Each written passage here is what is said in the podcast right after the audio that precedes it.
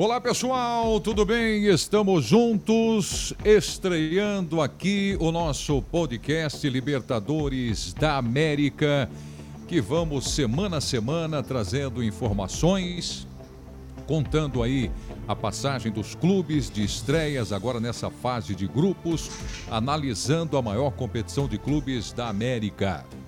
No primeiro programa comigo aqui hoje, o Paulo Andrade e também o Paulo Calçade. A gente vai tocar nesse primeiro programa, evidentemente, trazendo aí os grupos que foram sorteados na última sexta-feira e desde a estreia até como é que a competição vai se desenvolver ao longo do tempo.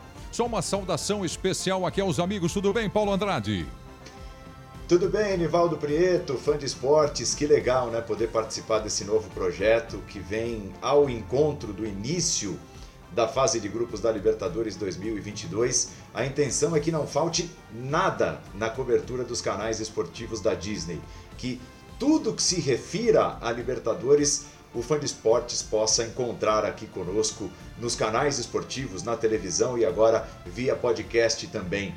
Correto, Paulo Calçade, seja bem-vindo. Você também, fã de esportes Libertadores na ESPN, a nossa hashtag ao longo dos dias, com o podcast à sua disposição, a nossa hashtag Fica para você participar, nós vamos lendo as mensagens, recuperando, quem sabe, em novas edições do nosso podcast. Prazer tê-lo conosco, Paulo Calçade. Olá, Paulo Andrade. Oi, Prieto. Legal, legal estar tá aqui falando de Libertadores da América. Esta edição vai exigir demais. Ah, sempre a, a edição atual é a melhor. Não, essa daqui é a mais delicada, a mais exigente e daqui a pouquinho a gente vai explicar o porquê. Então vamos começar pelo grupo A, evidentemente, Calçade, falando a respeito de viagens, de elenco, de montagem de time para participação. O grupo A que tem o atual campeão aí da Libertadores da América, né, o Palmeiras como cabeça de chave e no sorteio Chegaram aí os adversários do Verdão, Emelec, o Deportivo Tátira e o Independiente Petroleiro. Palmeiras que tem a maior sequência invicta da história, jogando fora de casa. São 15 jogos de invencibilidade. Expectativa então para o torcedor do Palmeiras, Calçade.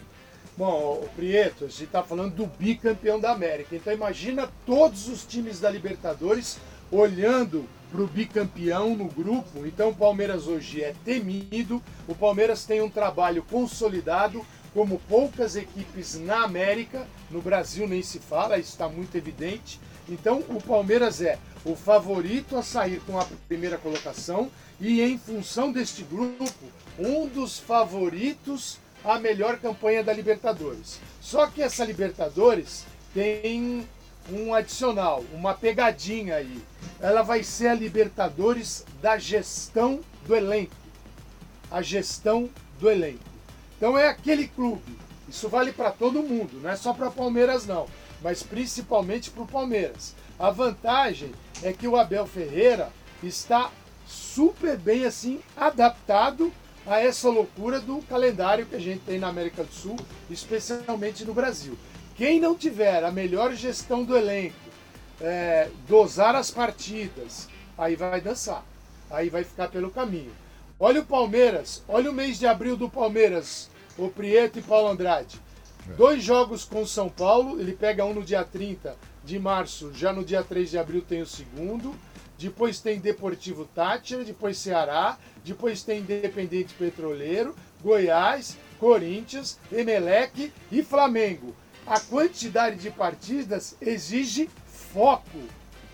E é aí que nós vamos ver quem que é bom nisso daí. É assim que a gente vai é, encontrar Libertadores. Mas vem o bicampeão da América e é um time que tem tudo para disputar mais uma vez. Vamos passeando grupo a grupo, grupo B, que tem também brasileiro, tem o atual campeão da Copa Sul-Americana, o Furacão Atlético Paranaense, que vai enfrentar o Libertar, Caracas e The Strongest. O detalhe é que o Atlético ele tem parado nas oitavas de final. Nas três últimas participações, o Furacão foi eliminado nas oitavas de final por times pesados. Em 2017 pelo Santos, em 2019 pelo Boca Juniors, em 2020 pelo River Plate. Agora com esse com esse casco de campeão, campeão continental, campeão da Copa Sul-Americana, de repente, Paulo Calçade, mesmo com o Alberto Valentim no comando e o torcedor ainda torce um pouquinho o nariz para o trabalho do Valentim, será hora do Atlético chegar mais adiante, passar por esse fantasma chamado oitavas de final? Paulo, bom, primeiro tem que se classificar, né? Num grupo que tem, assim, um certo equilíbrio. Né? O Libertar pode complicar um pouquinho para o Atlético. A vantagem do Atlético é que ele vem com Sul-Americana disputada, quer dizer, isso também dá cancha para Libertadores da América. O Atlético é uma das equipes brasileiras assim mais estruturadas, isso ninguém duvida. É estruturado, tem um estádio maravilhoso, maravilhoso, né? Assim, fantástico, que eu acho que impressiona quem vai jogar lá. É um estádio coberto, até se necessitar, ele é coberto, ele fecha e pode estar com um temporal lá fora que não acontece nada lá dentro. É, ele tem um de treinamento magnífico. Agora, ele precisa dar esse passo além na Libertadores da América. Essa é a missão do Atlético, superar as oitavas. Agora, tem muito clube grande que fica nas oitavas, não é só um problema do Atlético. Agora, Libertadores é fundamental que você dispute, que ela faça parte da sua vida, né? que o clube tenha aprendizados. E essa é a grande missão do Atlético nesse momento, o aprendizado da Libertadores. E a gestão das viagens, né? Toda a logística é fundamental para todos eles. O que eu sinto, Paulo, é que o Campeonato Brasileiro, em função de viagens, de altitude, de foco na Libertadores, de um calendário pior, porque é um calendário que tem Copa do Mundo no final do ano, começa em novembro. E em novembro Isso. tem que terminar o Brasileirão. Então está tudo empacotado. Paulo, olha que dado, só, só, só para ter uma ideia. A gente falou do Palmeiras no outro bloco, né? O Palmeiras, do dia 30 de março ao 30 de abril, tem nove jogos. Então, o Atlético também vai ser impactado por isso e todas as outras equipes, porque é Campeonato Brasileiro e é também o, o, a Libertadores da América. Então, assim, não é a gente se a gente ficar só debatendo a força técnica de cada um, talvez a gente não encontre o alvo. O alvo ele é mais complexo. É a técnica, todo o conjunto que move o jogador de futebol e uma equipe, a tática, a física, que é super importante, a mental, mas tem a gestão de tudo isso. Então a estrutura do Atlético vai ter que trabalhar muito nessa Libertadores. É, o, o Paulo Andrade, Calçade, o pessoal que está com a gente aqui no podcast, eu estava pensando no seguinte agora. É, quando a gente vai para um sorteio de grupos, de seja de Libertadores da América, seja de Copa do Mundo ou um outro grande evento, já ficou convencionado, não é, de se eleger qual é o grupo da morte. O Paulo Andrade estava comigo na sexta-feira quando a gente transmitia ao vivo o sorteio dos grupos. Ô Paulo, você se lembra que a gente ficou assim trocando olhares no estúdio no momento do grupo C? Tá lembrado lembro, disso? Lembro sim. Lembro um, sim, Pre. Um grupo difícil, complicado e que tem aí um time brasileiro, que é o Red Bull Bragantino. Ele está simplesmente ao lado de Nacional, a última vez campeão 1988 de Libertadores, o Velho Sarsfield 1994 e o Estudiantes 2009.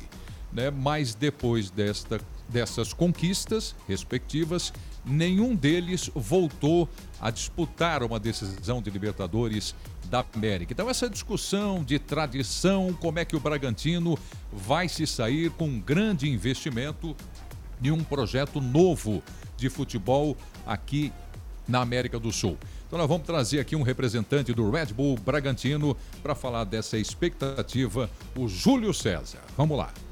Fico muito feliz de participar desse momento do Red Bull Bragantino. Eu cheguei aqui e participei de todo o crescimento, de todo o processo. E sou muito feliz e grato por poder ser escolhido para estar tá fazendo parte de tudo isso. Isso é só o começo, eu não tenho dúvidas disso, mas já estar tá na Libertadores depois de pouco tempo para nós é muito gratificante. Então, o que nós estamos passando agora é, é fruto de muitas coisas que todos do clube já plantaram e agora estão colhendo. Vai ter que ser jogo a jogo, vai ter que, às vezes, não só jogar bonito, mas vai ter que jogar com jogar com coração, jogar com vontade, muitas vezes ganhar na imposição física. Então é um campeonato diferente, que a gente vai sentir já logo desde o primeiro jogo já, que a pegada é outra e quanto mais cedo a gente conseguir se adaptar a isso, melhor vai ser para a gente no decorrer do campeonato. Então tá aí o goleiro Júlio César, campeão em 2012, né? Ex-Corinthians, tem essa experiência na bagagem para disputar a Libertadores da América. Paulo Calçade, Bragantino, estreante nesse grupo de peso. É, ele, vai, ele vai pegar um Vélez, por exemplo, né? O Vélez é, campeão da Libertadores em 1994. É, o Vélez foi o melhor colocado na, no geral da Argentina em 2021, né? Então ele vai disputar a 16 Libertadores. É um frequente, né? Acostumado. Agora, eu vejo os concorrentes olhando para o Bragantino, Red Bull Bragantino, e eles estão. Não estão pensando, pô, isso aqui é um time de uma cidade do interior do estado de São Paulo. Eles estão olhando para o distintivo na camisa e pensando o seguinte: esse daqui é um time é, do grupo Red Bull. E eles sabem os, os trabalhos que são feitos mundo afora, que tem investimento, que tem estrutura de trabalho. E no caso do Bragantino, ele não tem a pressão de outros clubes. Né? A casa não vai cair todo dia, a casa não fica ali balançando que nem time grande. O Bragantino é uma equipe do interior que fez uma associação que teve um investimento que nunca teve na vida, que tem uma outra expectativa e não tem a pressão.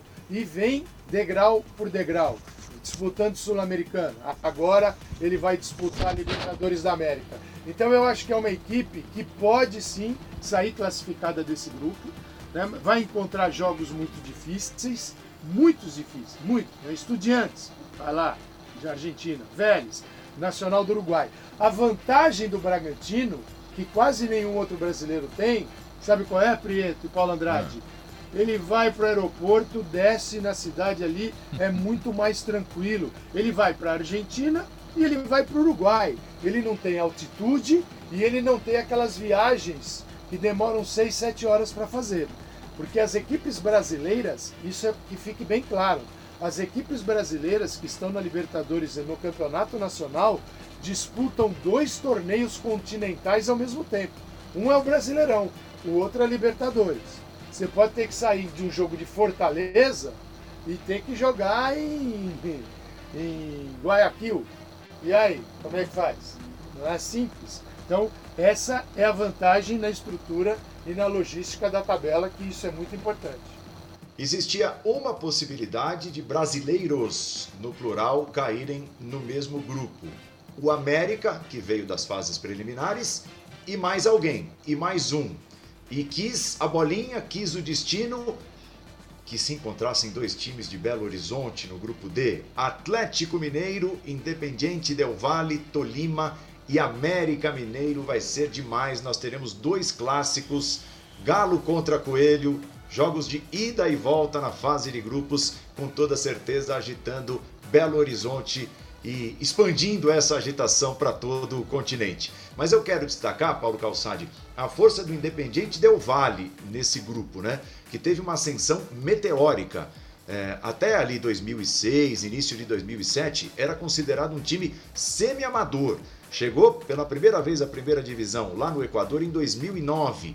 Aí disputa sua primeira Libertadores em 2014. Foi a final em 2016, tendo eliminado River e Boca Juniors na campanha. Campeão da Sul-Americana em 2019, campeão da Libertadores Sub-20 em 2020. Aonde eu quero chegar? O Del Valle, de certa forma, se torna, por que não, Paulo, um exemplo até para o América iniciar, quem sabe, uma caminhada mais longa, mais tradicional, mais comum, disputando a Libertadores, já que está estreando na competição o Coelho. E vale dizer, né, Paulo? O Independiente Del Valle é SAF, tem um técnico estrangeiro, manteve o Renato Paiva, que é um bom técnico português. De repente, o América, que está flertando com essa possibilidade também, pode mirar o time equatoriano para seguir o seu trabalho com mais sucesso até internacional. O Paulo, o América já vem com uma experiência de Libertadores fenomenal, né? Porque a classificação do América já foi algo que no mínimo a gente pode definir como heróica. Uma classificação assim que o América sentiu tudo que a competição pode trazer, passando por etapas e times muito difíceis e tendo que jogar fora de casa, tendo que buscar resultados, às vezes ficando atrás no placar, jogando muito bem em casa, não conseguindo marcar o gol, depois fora tendo que resolver. Então, o América, ele, ele tem, é, se, ele, se falta experiência de um modo assim mais complexo, de várias competições, nesta daqui ele já está iniciado. E essa é a vantagem para quem passou na fase anterior à de grupos, que é essa aqui que a gente está falando. O América vem agora. Jogos em casa serão fundamentais. Fundamentais para conquistar os pontos necessários para uma classificação. E aí tem Independente Del Vale, tem o Tolima, quer dizer, equipes que têm um pouquinho mais de rodagem. Mas eu, o, o América, o Atlético Mineiro nesse grupo é favorito e ele tem que se encarar dessa maneira, porque o Atlético Mineiro tem um grupo, tem um time para ganhar a Libertadores. Ele pode ser um finalista da Libertadores. Então a gente está falando é numa segunda vaga. E é essa história em que a gente vai inserir o América na luta por uma segunda vaga. E o Independente Del Vale é aquela prova da Libertadores. É, equipes fora do Brasil fazem muito com um orçamento mais baixo. Fazem Sim. muito em função o que da organização que tem. E geralmente elas são bem organizadas, principalmente dentro de campo. Com baixo orçamento, eliminam equipes brasileiras que têm muito mais dinheiro. Não é o caso do América, mas eu acho que o América é aquele clube que todo mundo. Eu não gosto de falar isso, Paulo, mas né, segundo time, mas todo mundo tem um, uma quedinha pelo América, porque vai ser bonito ver o América passar. Boa sorte aí nesse grupo, então, para os dois brasileiros. A grande alegria, né? Paulos, Andrade Calçade, vai ser a classificação dos dois brasileiros. Mas eu gostaria de trazer aqui para o nosso podcast mais um convidado, né? Um cara de muita experiência no futebol, de conhecimento dentro de campo, de vestiários, de viagens e de conquista de Libertadores da América, né? O Palmeiras está em busca do tricampeonato consecutivo né? E as últimas gestões do Palmeiras vem fazendo com que esse time conquiste títulos né, dentro do Brasil, né, brasileiro, Campeonato Paulista, Copa do Brasil, Libertadores da América e com isso vá quebrando recordes. Agora, superando São Paulo, por exemplo, em número de participações. Já falamos aqui da invencibilidade desse time como visitante e agora pode ser o primeiro brasileiro tricampeão seguido e o maior campeão entre os brasileiros.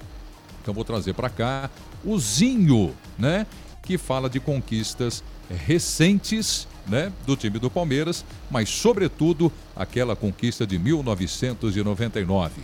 Fala aí, Zinho. Desde a minha volta, o meu retorno ao Palmeiras, o objetivo era Libertadores. Ela quando a gente, em 93, 94 ainda, quando a gente fez aquele super time e ganhamos bicampeonato brasileiro, o objetivo era também vencer uma Libertadores. Isso não acontece. Eu fui para o Japão, retornei em agosto de 97. Eu já tinha uma identificação com o clube, com várias conquistas. É, e aí, assim, essa coisa de ganhar uma Libertadores, que eu também não tinha, fez com que eu voltasse. Lembro que o nosso grupo era os dois paraguaios, né? Fortes, Olímpia, Cerro na época, e o Corinthians, da nossa grande rivalidade. Então, passar por esse grupo não foi fácil. A gente veio conquistar a vaga ali no finalzinho, não fomos primeiro colocado do grupo. E quando a gente passa, a gente pega logo o atual campeão, o Vasco da Gama. O Vasco era até favorito, né? E eu acho que esse jogo foi fundamental. A gente ganhar do Vasco em São Januário de 4 a 2 deu uma força para o time, uma confiança incrível, né? E a gente nada mais, nada menos que na outra rodada a gente pega quem pela frente? Corinthians. O segundo jogo a gente perde e vai para os pênaltis. E eu costumo dizer que esse foi o dia mais de maior nervoso da minha carreira. Nem na Copa do Mundo eu passei esse nervoso, que foi bater aquele pênalti que decidiria, né, a classificação para as semifinais. Caminhar do meio-campo até a marca do pênalti, minhas pernas pesavam 200 quilos. Eu achei que não conseguiria chegar lá. E eu lembro que eu escolhi um canto e bati. Acabou que a bola não foi nem no canto, né? Foi no meio do gol. E aí dá a classificação, tira um peso. A gente vai para uma semifinal contra um River Plate de tanta tradição. Perde o primeiro jogo fora. E foi um momento muito especial, né? Porque eu nunca vi um time que perde um jogo comemorar tanto num vestiário. Parecia que a gente tinha já classificado contra o River Plate. Parecia que a gente tinha vencido o jogo de 2, 3. E na verdade a gente perdeu o jogo. E acho que foi a maior, a maior atuação que eu vi de um goleiro numa partida ali. Né? Eu jogando né? junto com esse goleiro que foi o Marcão. Era para ter sido uns 3 a 0 fácil para o River Plate no Monumental de Nunes. Mas quando vem para o Parque Antártica, o que o torcedor fez, a confiança do nosso time e aquele jogo né, que ficou marcado, a gente enfia três neles um grande jogo do Alex, né? Acho que um dos maiores jogos da carreira do Alex. Aí decisão, né? Aquele momento que já tudo que você construiu, né? Traz essa essa confiança do que a gente fez. Perdemos o primeiro jogo fora, né? Pro Deportivo Cali e a gente vem decidir de novo no Parque Antártica. A gente ganha o jogo no tempo normal, vai para os pênaltis novamente. É, e aí, assim, eu lembro que esse jogo ficou muito marcado porque foi no dia 16 de junho que ele começou. Mas ele termina no dia 17, né? Porque pênalti já foi para quase depois de meia-noite. E dia 17 de junho é o dia do meu aniversário. Então, assim, foi incrível porque o Evaí tinha sido expulso, o Arce tinha sido substituído, o resto era mais a molecada que estava em campo e quem vai bater o primeiro pênalti? Aí eu estava tão confiante porque a pressão que eu senti contra o Corinthians isso me deu uma confiança incrível para falar, Filipão, eu bato o primeiro pênalti. Eu bati do jeito que eu treinei, totalmente diferente que foi contra, contra, contra o Corinthians. A bola sobe, pega na trave, quase que vai lá no meio campo. Eu perco o primeiro pênalti. Aí foi ajoelhar e pedir a Deus para que os caras perdessem algum pênalti, né? E aquela sequência. Eles faziam, a gente fazia. Eles faziam, a gente fazia. E foi assim até o quarto e quinto pênalti. Quando eles perdem, né? O quarto pênalti, aí o Zapata vai bater o último, chuta para fora. E aí era comemorar o título e o meu aniversário juntos. Dia especial, né? 16 para 17 de junho, da Libertadores inédita, da primeira, e que está na, na mente né, de todos nós, todos os palmeirenses. Né? Foi incrível. Que legal, que bacana aí ouvir a emoção do Zinho contando, falando, trazendo todo mundo para perto, né, para dentro de campo a respeito de uma conquista. Zinho vai estar com a gente aqui nesta temporada da Libertadores 2022 nas transmissões dos canais Disney. Vamos falar de mais um campeão, Calçade. Vamos para o grupo E, que tem o Boca Juniors, Deportivo Cali, Always Ready e o Corinthians, campeão de 2012, mas que de lá para cá, Calçade, não passou das oitavas de final da Libertadores da América. Esse Corinthians agora chega mais bem preparado para a disputa, Calçade? Não, Prieto, chega mal preparado para a disputa. O torcedor corintiano pode ficar muito triste de ter perdido para o São Paulo a classificação para a final do Paulista, mas é o que pode, atenção, pode, não é uma certeza, ajudar o Corinthians para iniciar a Libertadores. Corinthians não tem um time pronto, Corinthians tem um time de jogadores mais veteranos que precisam de um calendário é, ajustado para eles. E isso não existe. Não existe.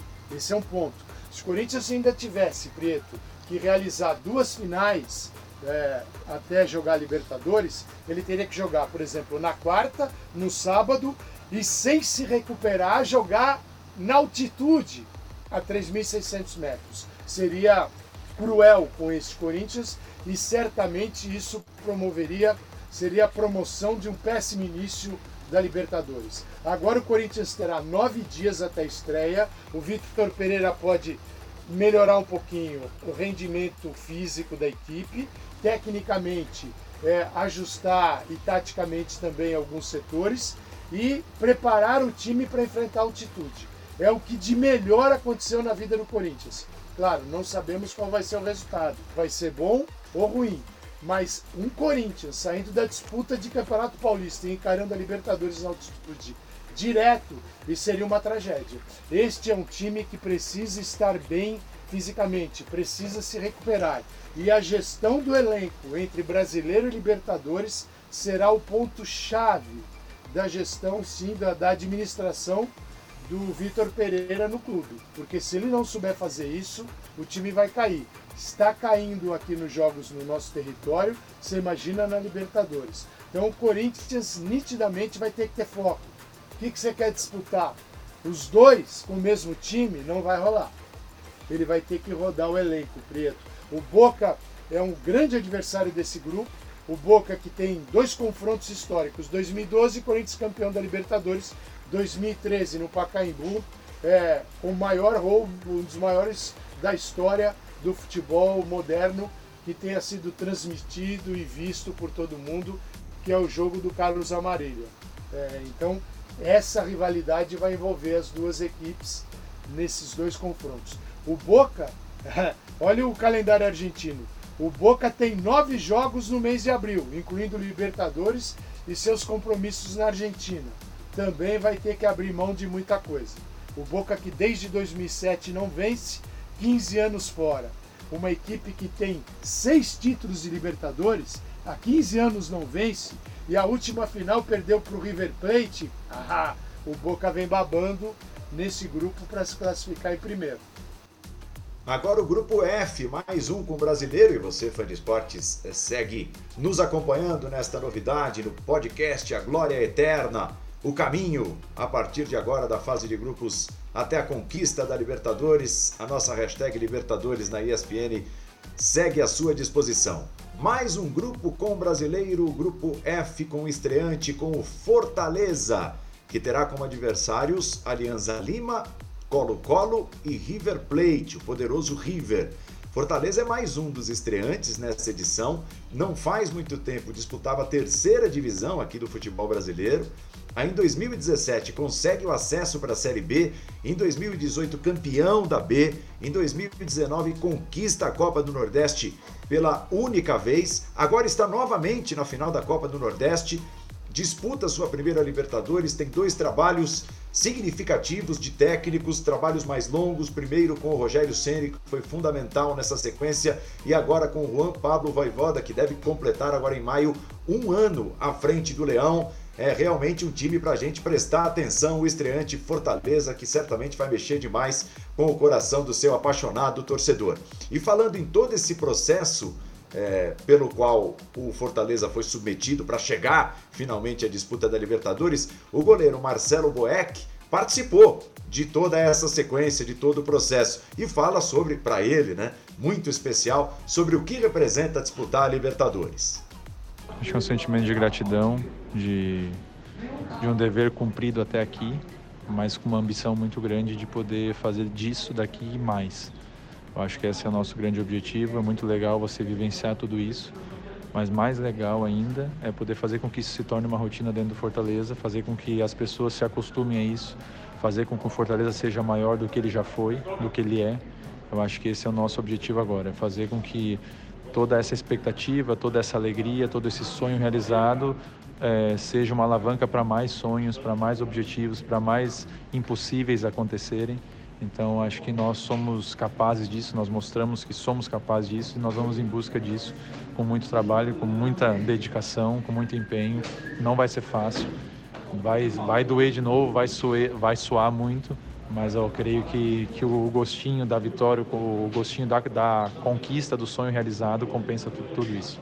Disputei num dos primeiros anos da minha, da minha carreira, estou disputando de repente nos meus últimos anos da, da carreira. Eu acho que são coisas que, que a gente. São culturas diferentes, são países diferentes, são estilos de jogo diferentes. É tudo novo para a gente do Fortaleza, né? Porque é a primeira vez que o Fortaleza vai. Eu acho que é uma experiência nova para todos os funcionários, para toda a direção. E a gente que já pôde participar, já pôde ganhar ela, que é muito legal. É, você poder passar um pouquinho de cada detalhe em momentos específicos, eu acho que esse é, é para isso que serve as experiências que a gente já viveu e para dar tranquilidade, para dar calma, poder dar um norte, né, um caminho, uma direção para que a gente possa realmente não somente participar, mas competir e conquistar, de repente, uma classificação para uma segunda fase.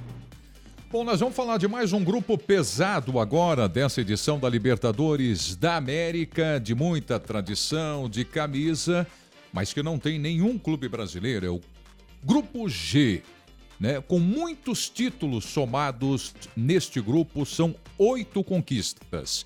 Penharol muito forte, principalmente lá no início, né? Da competição, o Cerro Portenho, o Colom e Olímpia.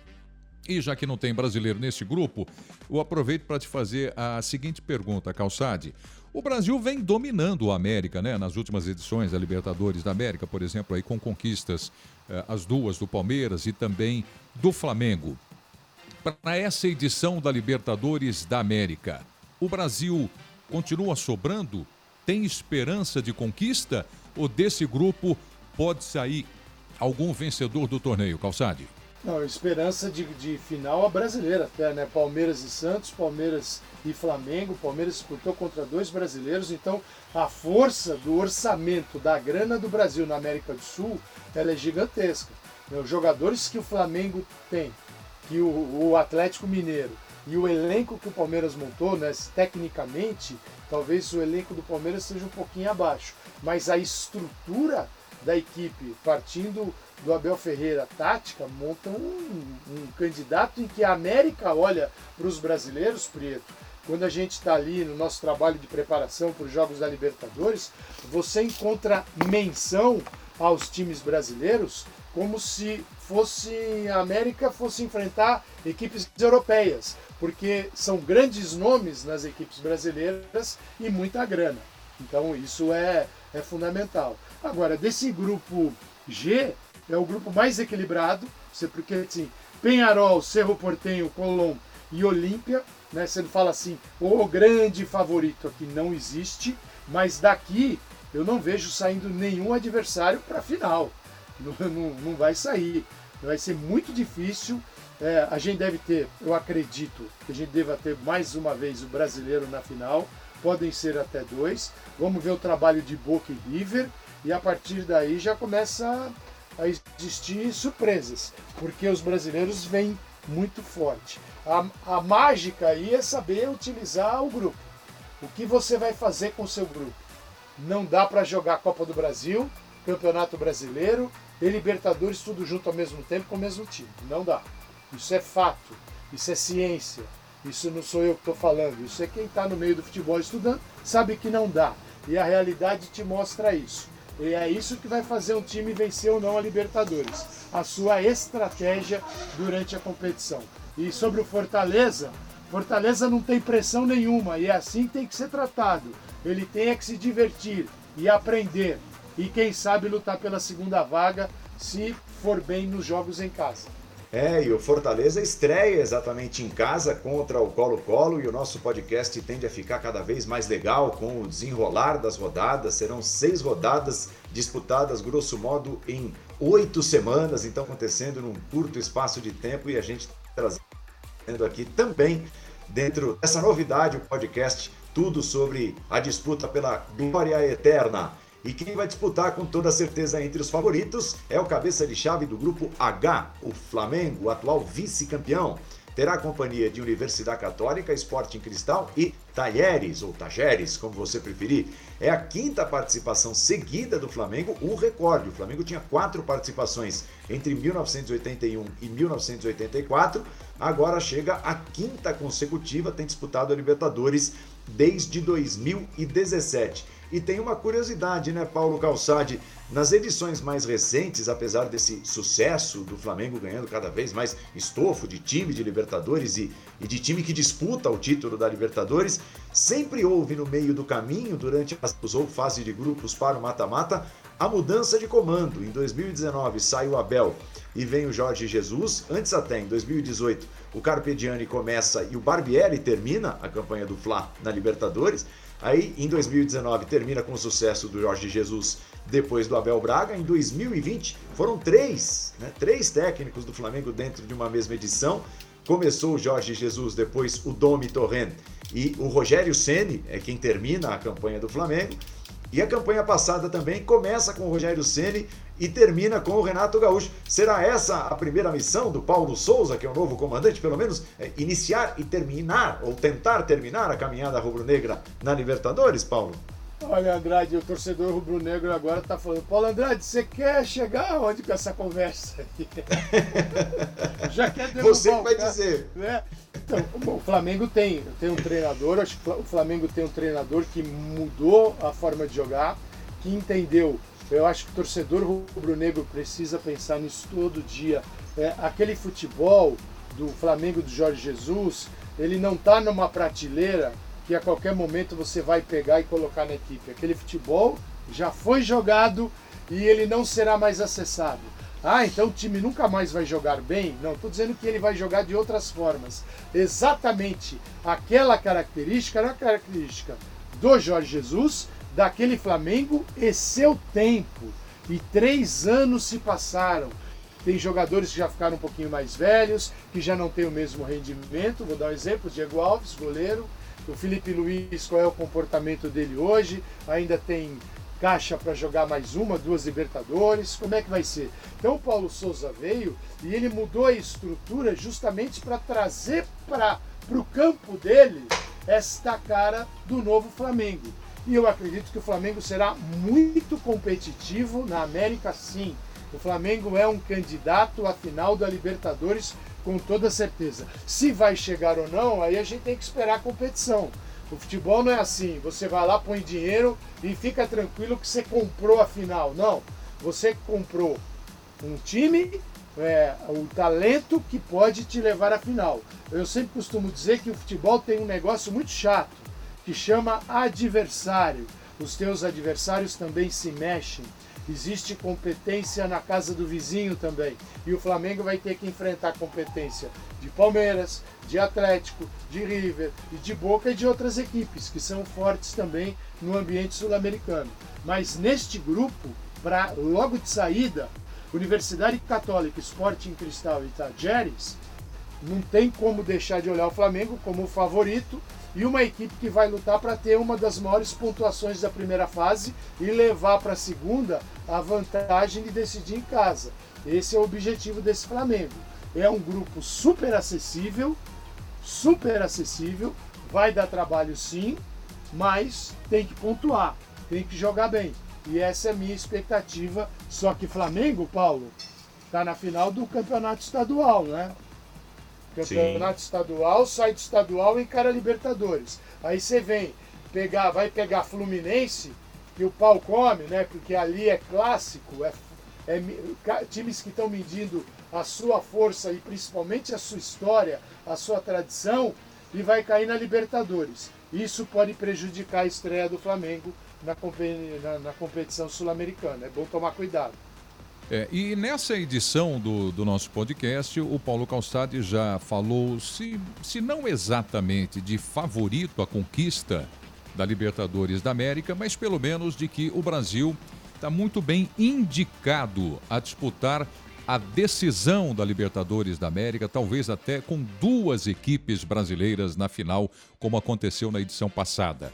E a outra grande força na América do Sul, sem dúvida nenhuma, é a Argentina como foi a repercussão do sorteio dos grupos dos times argentinos para esta edição.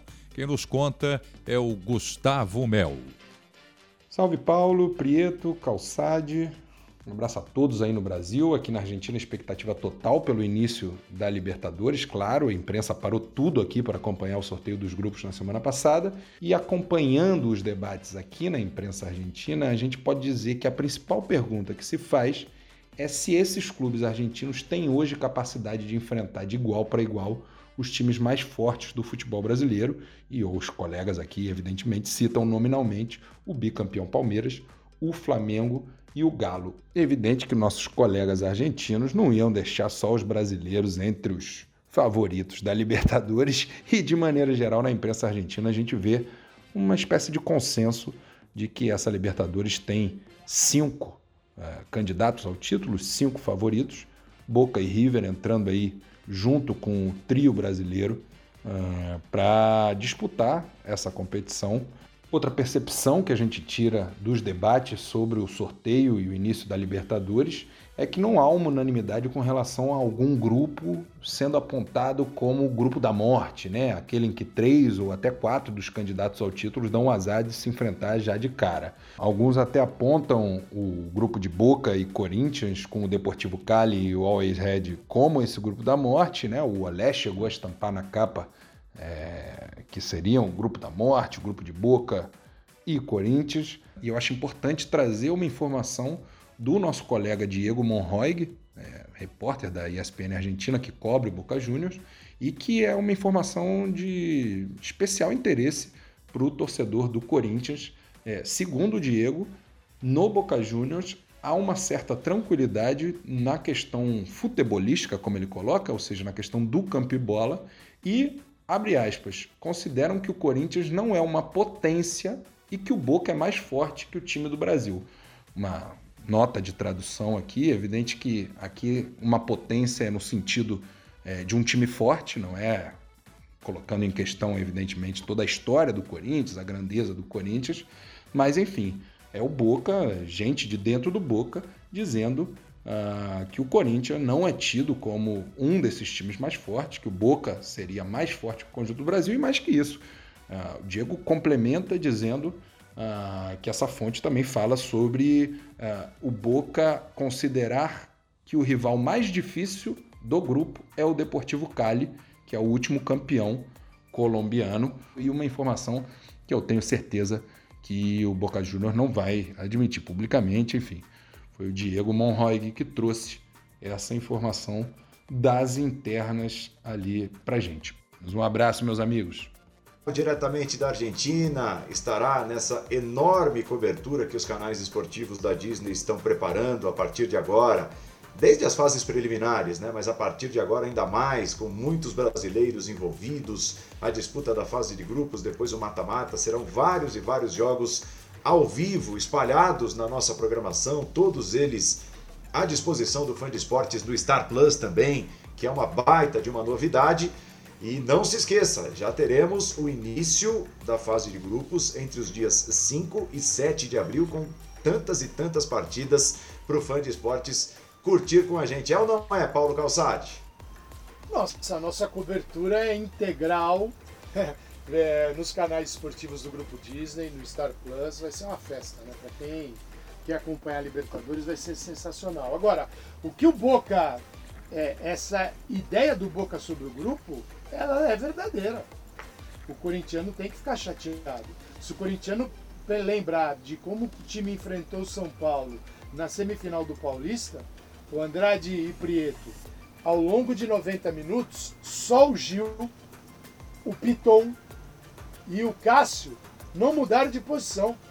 O time ficou rodando com alterações de posição e do banco de reservas, ficou tentando encontrar uma forma de jogar durante 90 minutos e não encontrou. Então você, se você pega um Boca mais ajustado na sua forma de jogar, com ela definida, Sebastião Batalha, treinador, 41 anos, não é um experiente como treinador é, Libertadores. Ele estava no Almagro, tá, dirigiu o Boca, jogou no Boca, legal, tem uma história. Mas é, é, eles, estão olhando, eles estão olhando para os adversários. E o Corinthians tem até o dia 9 o dia da estreia, um time a ser construído. É muito pouco tempo. É uma equipe que ainda não se encontrou e que Libertadores, eu acho que você e o Prieto vão, vão concordar comigo. Qual é a imagem que você tem da Libertadores? Intensidade absoluta, absurda. E onde é que você encontra intensidade no Corinthians nesse momento? Não encontra. Então é um time que, se não adquirir intensidade no seu jogo, na marcação, na recuperação da bola, isso ofensivamente falando e defensivamente também, se isso não for conquistado em breve, é um Corinthians que vai sofrer na Libertadores. Porque o mínimo que as equipes sul-americanas apresentam na competição é intensidade. E o Corinthians hoje, por, pela constituição do seu grupo, não tem. Então vai ser realmente preocupante. O, o Boca pode não admitir isso, mas é coisa de quem está dentro de campo e sabe enxergar os adversários. Fechamos, Prieto? Fechamos, né, Paulo? Foi legal, né? Bacana. Passamos do bacana. teste, acho, hein? É, é isso aí. Então, a bola já está rolando entre nós. É só o nosso primeiro episódio aqui do podcast A Glória Eterna, Libertadores da América. Estaremos juntos todas as semanas com um episódio novo para você. Então, no Grupo Disney, agora você tem as transmissões com cobertura especial da Comebol Libertadores da América, tudo na nossa programação e esse encontro marcado aqui também no podcast. Paulo Andrade, Paulo Calçade, abração amigos, muito obrigado e a conexão também através da nossa hashtag Libertadores na ESPN. Até a próxima, pessoal.